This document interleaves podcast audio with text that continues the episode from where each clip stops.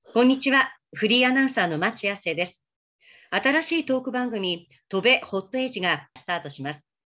日本経済新聞社を退職、生活ジャーナリストとして第一歩を踏み出した相川博之さんと2人でお送りします。相川さん、よろしくお願いします。よろしくお願いします。はい、あの私自身はですね、40歳で会社を辞めて、フリーランスとして再スタートを切りましたが、あの会社人生を終えた相川さんも、これから地域や社会で必要とされる存在になろうと頑張るわけですよね。はい、頑張ります。はい、一緒に頑張りましょう。人生100年時代は、このように働き方を含めたライフスタイルの選択肢が増えていく時代です。そんな人生100年時代、AI、メタバース、SDGs、そしてコロナ禍、戦争など、私たちを取り巻く世界は大きく変わっています。そんな時代の歩き方を一緒に考えていきましょう。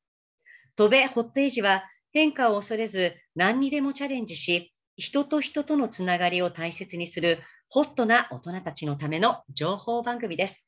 今月は今年2022年4月から成人年齢が20歳から18歳に引き下げられたということに合わせて18歳成人について、ま徹底的に考えていこうと思っています。そこで本日はゲストに消費者トラブルに詳しい弁護士の平沢真一さんをお招きし、じっくりお話を伺っていきたいと思います。平沢さん、こんにちは。本日はよろしくお願いします。こんにちは。よろしくお願いします。お願いします。よろしくお願いします。私の方から平沢さんの略歴をご紹介させていただきます。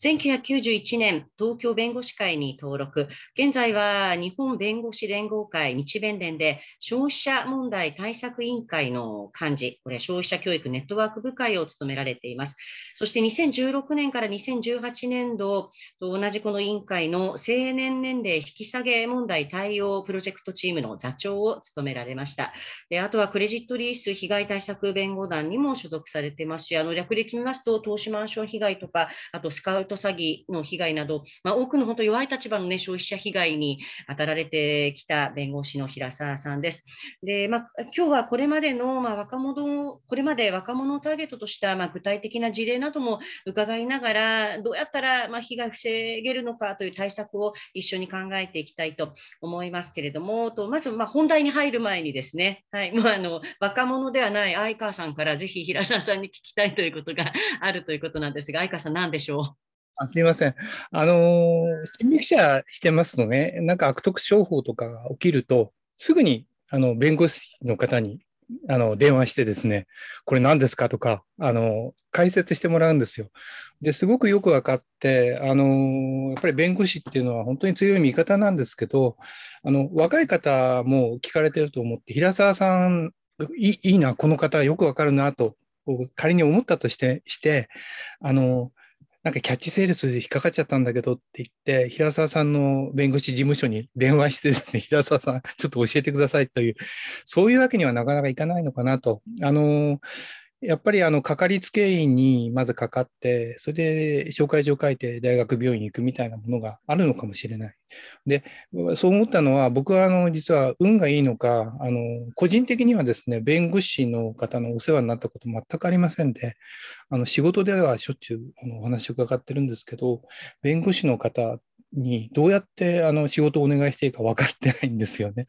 ですから、こういう消費者問題が起きたときに、あの平沢さんにたどり着くためにはですね、例えば国民生活センター、まあ、消費生活センターみたいなところにこうあの相談してで、いよいよ深刻になったときにあの、例えば平沢さん紹介してもらうとか、あの話がもうすごく世の中大きな話になってきてですね、原告団みたいのができて、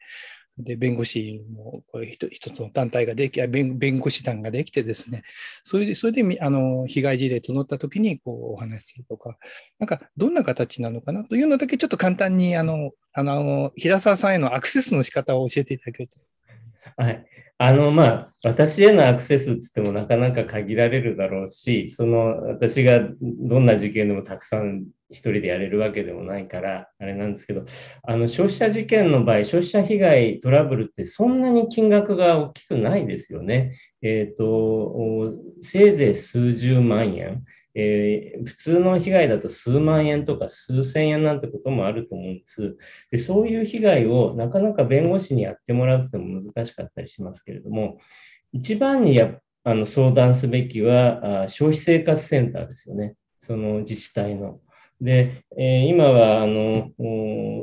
消費者ホットラインということで、188いややなんつってますけれども、そこにかけると、各地の消費生活センターにつないでくれるわけです。で消費生活センターの相談員の人が、あ相談を聞いて、で相手方の業者とこう斡旋交渉して斡旋してくれたりします。で、やはりその専門的な知識がある方たちですから、非常にその相手に対していろいろ言ってくれる、あるいは相談でいろんな話を聞いてくれるということがやられています。で、まあ、そうやって解決する案件もあるけれども、えそうじゃない案件があるわけですよね。で、そうすると、これはもう弁護士とかに依頼し、あの頼まないと解決できないっていう場合は、そういうセンターの方からあ例えば弁護団を、こういう弁護団がありますよって、あのその相談者に紹介してくれたりします。あるいは、あの例えば、先ほど私がクレジットリース被害対策弁護団なんて言いましたけれども、これは、まあ、あの消費者事件を扱っている弁護士が集まって、えー、いろんな事件を相談を受けたり、それで、まあ、勉強して、研究をしたりしています。そういう弁護団がありますよってことを紹介してくれて、えー、その被害者の人があこちらに連絡してくるとか、そういうことがありますね。だから、あの、消費者被害については、うんまあ、本当に小さいトラブルもあるわけです。で、そういう場合には消費生活センターを積極的に利用した方がいいと思うんですね。あとですね、今はあのネットで調べたりすると思いますよね。あのまずはこういう被害があったらどうするべきかっていうことをネットで検索すると、多少、多少というかある程度のことが分かったりします。で分かったりして、えそれであの知識とか得て、えあの対策するあの、解決をしようとするのはいいけれども、間違った情報もたくさん載ってたりします。それから、あの、二次被害、三次被害みたいな、この困った時にはこちらへみたいなことをやって、えー、さらに被害を大きくしちゃう、あるいはその相談料みたいなでお金をたくさん取るとかですね、そういうこともあるので、ネットでのその情報収集っていうのは、本当注意しなくちゃいけないんですね。うんそうですよね。まあ、今ね、あのまあ、検索文化なので、もう誰もが何かあったら検索するっていうのが当たり前になってるんですが、でも、せめて平沢さん、この二次被害に遭わないための相談先の、まあね、ね、消費生活センターから弁護士さんってもあるんですが、あとね、法テラスもありますよね。そうですね。これ、基本最初の相談っていうのは、法テラスは無料ですか？そうですね、そういう形になっていますね。うんうん、あと、弁護士会に相談、弁護士会の相談窓口もありますから、まあ、有料の場合がありますけれども、あの弁護士会の相談も利用していただきたいですね。あの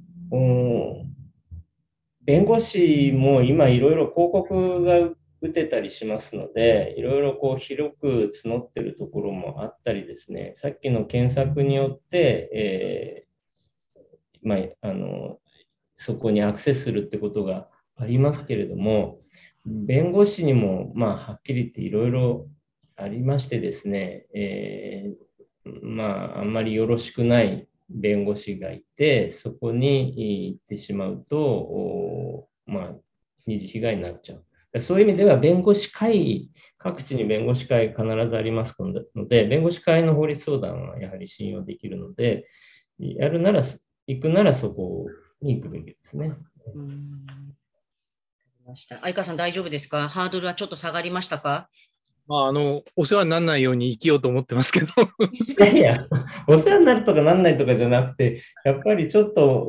困ったなって言った時には、あの、気軽に相談してほしいなっていうのが弁護士としては思いますけどね。うん、そうは、そうはなかなかいかないとは思うんですけども。うんいや、でもね、そんなことないですよ。私、あの、介護を結構専門に取材してるんですけども、やはりあのね、これから高齢者、あまあ、今日はちょっと18歳の成人問題ですけども、やっぱり高齢者のお金にまつわるトラブルなんかで、後見人制度だったりとか、やっぱりなんかそのお金にまつわることとかは、実は身近な問題、あの年齢問わず身近なので、まあ、弁護士さんがちゃんとね、そういう心強い存在なんだと、あまりハードルがこうね、あの高くないという、まあ、いるっていうことが、あのやっぱりちょっと知ってもらったら方がいいのかなっていうのは思ってますね。そうですね。あの、高齢者のあの被害とか、まあ、消費者被害もそうですけど、いろんな問題っていうのは本当に多いです。増えてきてるし、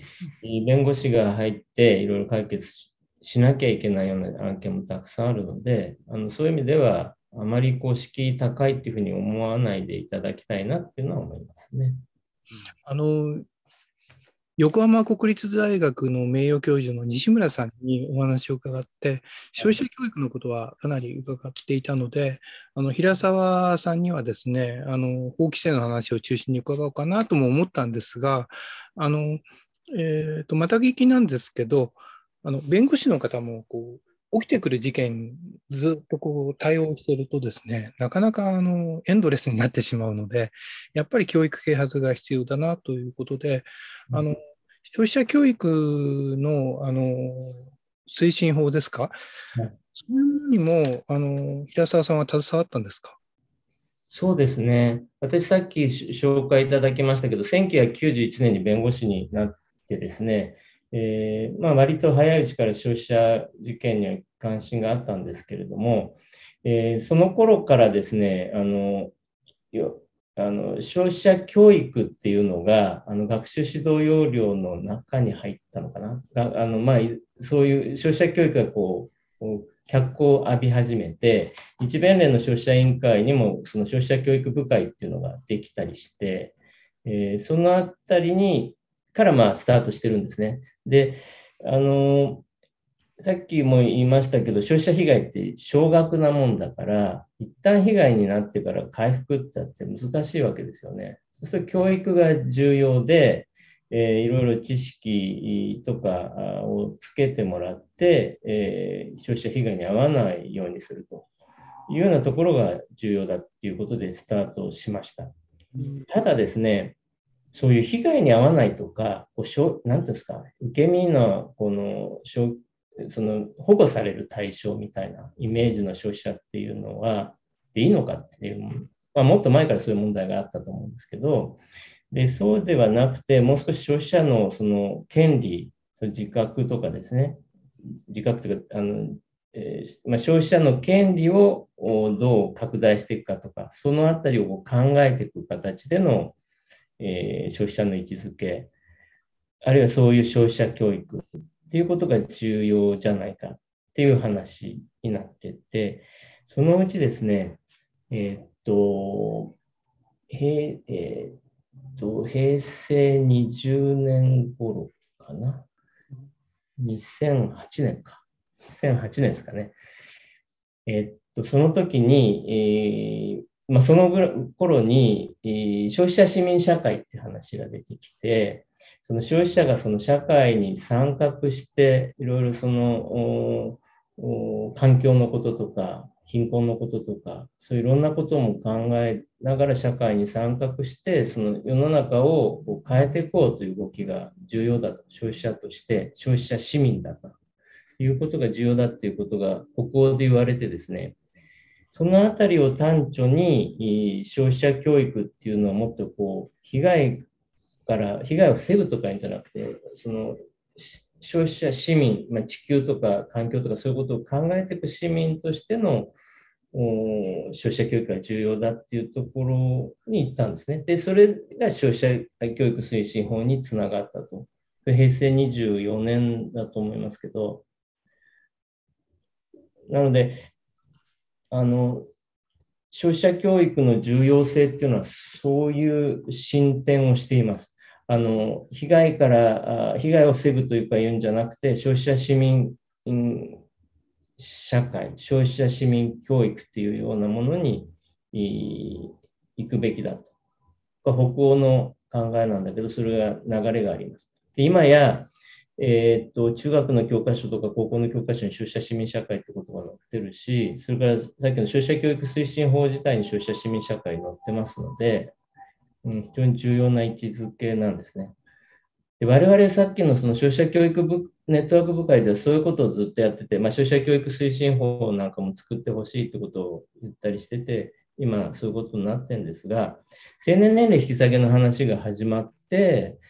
この被害の話、被害をどう防ぐかって話にまたそちらにも注力しなくちゃいけないっていう形に今なってますけれどもね。なるほど。ちょちょっと先祖返りじゃないですけど、例えばね、18歳、19歳のね、やっぱトラブルをどうするみたいなのが中心にはなっている感じが、うん、でも今の平沢さんのお話伺うと、まあ多分1990年代、ね、クーリングオフみたいなの、やっぱり被害があって、それをどうするかの対策から始まってね、2、30年かけて進化してきたものを、まあ、その消費者教育にも同時にやっぱり力を入れていかなきゃいけないのかなっていうふうにもあの思います。まあ、とはいえ、受け身ではなくて、主体的に地球環境問題ね、考えられる消費者になれればいいんですけど、やはりまだその一歩手前っていう感じですかね。で、まあ、新たに成人になる18歳、19歳が今、こうしている間にも誕生しているんですけれども、まあ、平沢さんにこれまでいろんな被害のケースを見てきたと思うんですけれども、あのなんかそういう具体的な事例をですねいくつか、まあ、の今後、今まで見てきた若者をターゲットにしたものの中に、今後18歳、19歳も巻き込まれていくことになるかと思うんですけれども、なんかどんな事例というのが考えられますか？まあ、一番こう若い人で大きく問題になりそうなのはあマルチ商法なんですよね。でマルチ商法自体はあいろんなパターンがあって、例えばその投資を通じて、まあ、儲かる話があるよというような話で、えー、儲け話に飛びついたら、あそれでそういうノウハウをもらっても全然儲からないと。だけど、だったら友達を勧誘すれば1人当たりいくらあげるよというようなことで、えー、まあ、今度は友人を誘うというようなマルチ商法ですよね。で、えー、人間関係とか、まあ、友人関係とか後輩、先輩後輩の関係とかにこう若い人を引きずられちゃうので、えー、まあ、まあいいと思えばそうやって、えー、人を勧誘してしまうし、お金をつぎ込んでしまうというようなことがあります。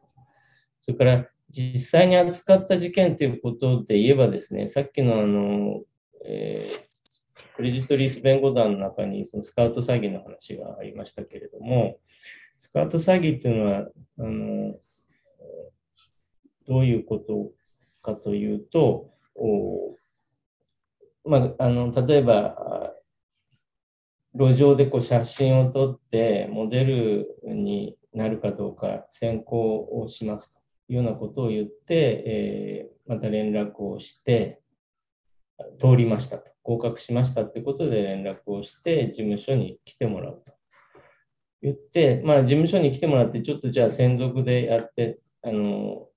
モデルとして採用するけれどもでついてはあ無料のエステというのが受けられますと。で無料のエステを受けるときに、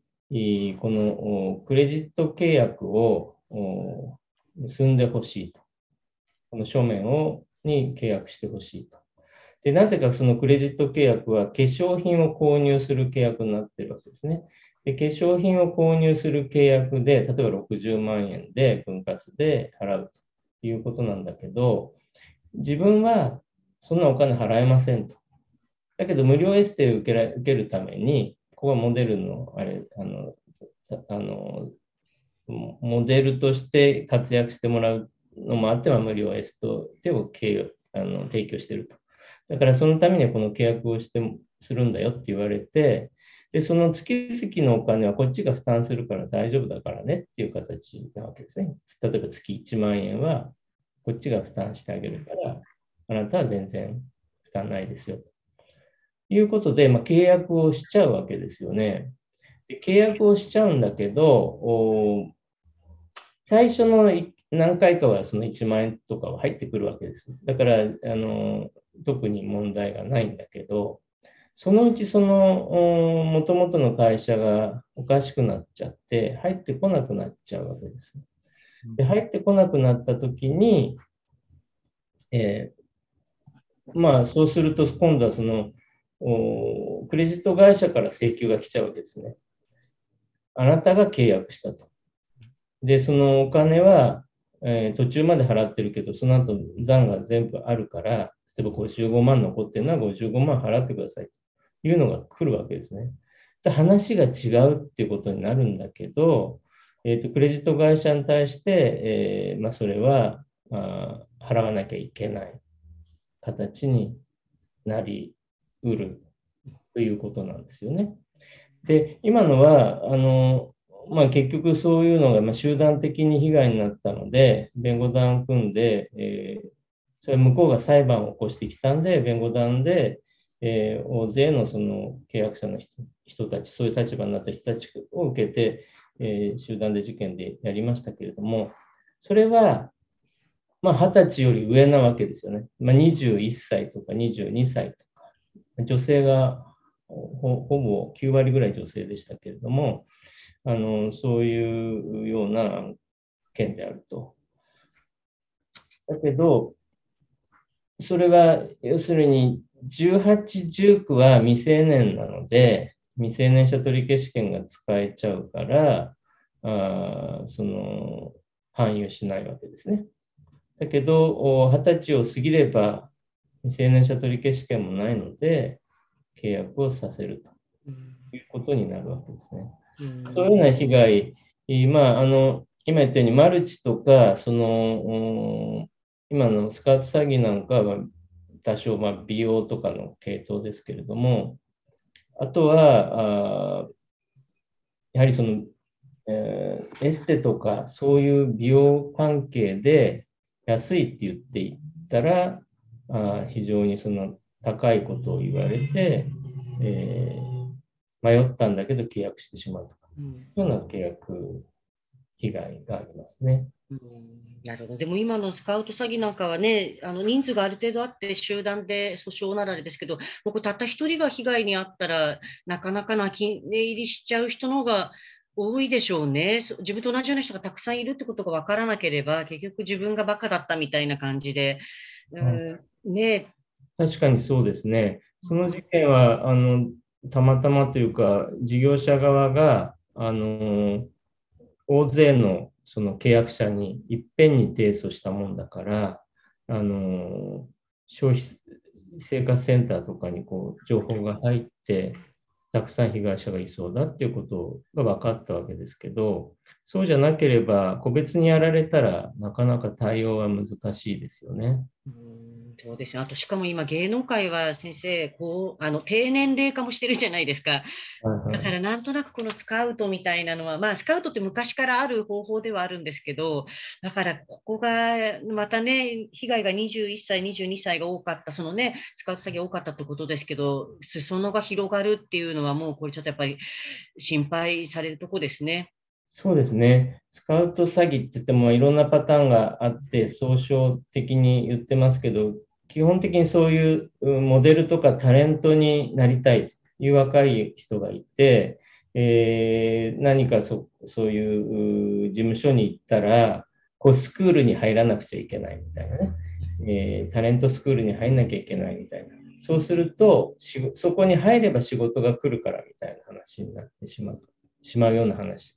たくさんあると思うんですよね。でそれが未成年に広がるってことですね。18、19歳広がっちゃうってことだと思いますね。でも結構詐欺の話って、相川さん、これ身近に結構あって、実は私の妹が、あのまあ、埼玉に住んでるんですけども、妹が高校生だった時に、実は私の高校の同級生にスカウトされたってことがあって、で、実は後で妹から、お姉ちゃん、まるさん知ってるって言われて、あ、知ってるよ、どうしたの？って言ったら、実は駅で声をかけられて、まさに、まあ、これもすごいもう30年ぐらい前なんですけど、あの、そう、モデルになりませんかって言われたんだよって言ったら、あら、やだ、そうか、分かったって言って、で、私の友達は一応、まあ、そんなモデルみたいなのやってるのは知ってたんだけど、あ、それはちょっと甘い話だからやめた方がいいねって言って、まあ、妹もそういうのに引っかかるタイプではなかったので、まあ、事なきを得たんですけど、だからそれがもし、本当に、そう、なんか私の同級生だったことが真ん中一つのアンテナにはなったので、でも逆に言うとそれを信用しちゃったかもしれないっていうのもあって、怖いなって思った事例だったんですよね。今、ふとちょっと思い出したんですけど、ね、やっぱだから手を変え品を変えでね、あるということで気をつけなきゃという感じなんですが、相川さん大丈夫ですか？質問。その弁護団ができてですね、あの、うんスカウト商法、あのそれはある程度の救済はできたんですか？ある程度の救済できましたね。やはりその集団でやってるっていう意味がやっぱり大きいですね。救済というのはお金が返ってくるっていうこと、うん、お金が返ってくるんじゃなくて、えー、っと、要するに向こうから請求されてるものの、まあ、すごく定額で和解するわけですよね。ああ、はい。なるほど。うんあの、本来その契約をしているんだから、えー、払えというようなことになるわけですけれども、有効に成立しているということであれば払わなくちゃいけない。あるいは逆にですね、そういう契約をしたってこと自体は、あの視点を変えると、クレジット会社が被害者なわけですよね。はい、要するに、そのクレジット契約をして、建て替えたお金はその悪い業者に行ってるわけですから、悪い業者はいなくなっちゃうってことは、クレジット業者は、えー、お金をその建て替えた分、損してるわけですよね。なるほどうん、だから、それに加担してるじゃないかってことにもなるわけですよね。加害者。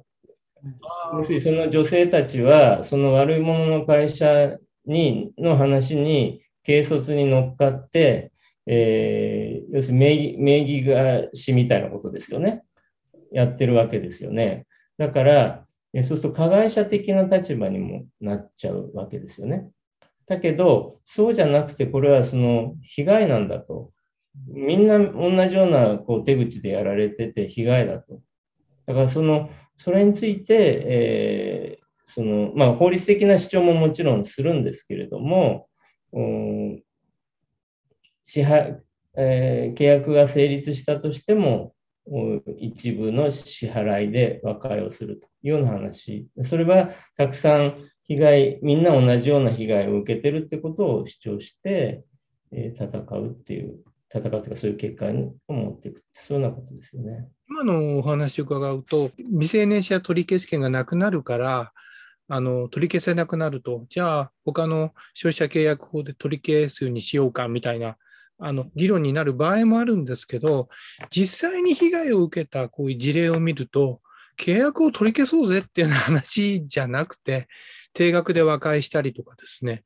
あの取り消し権ばかり考えてると、なんか、あの、ちょっと見誤るというか、あの、あまりあの救済手段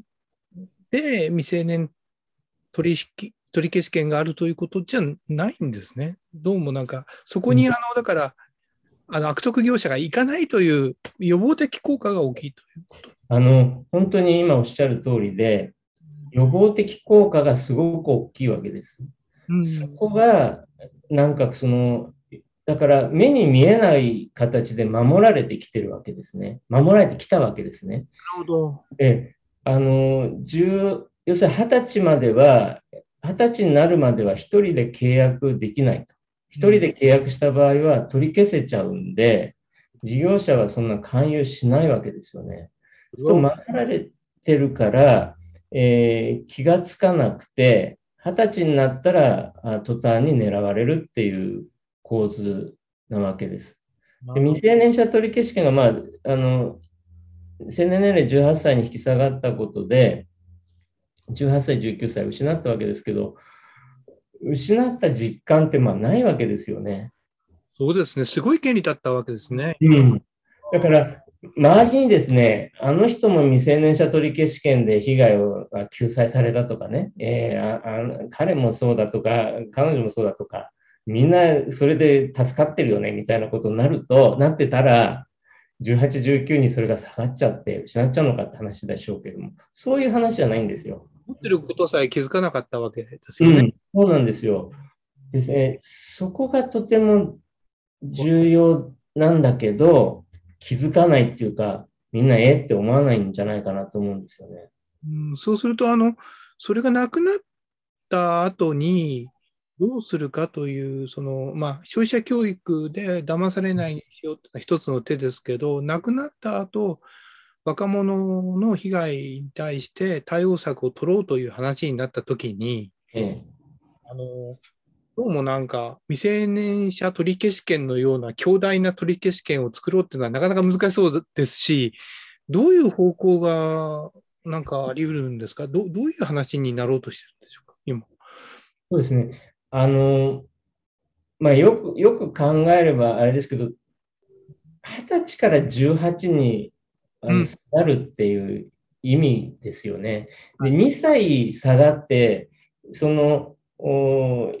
被害に受けやすくなる年齢が2歳下がるだけっていうか、それが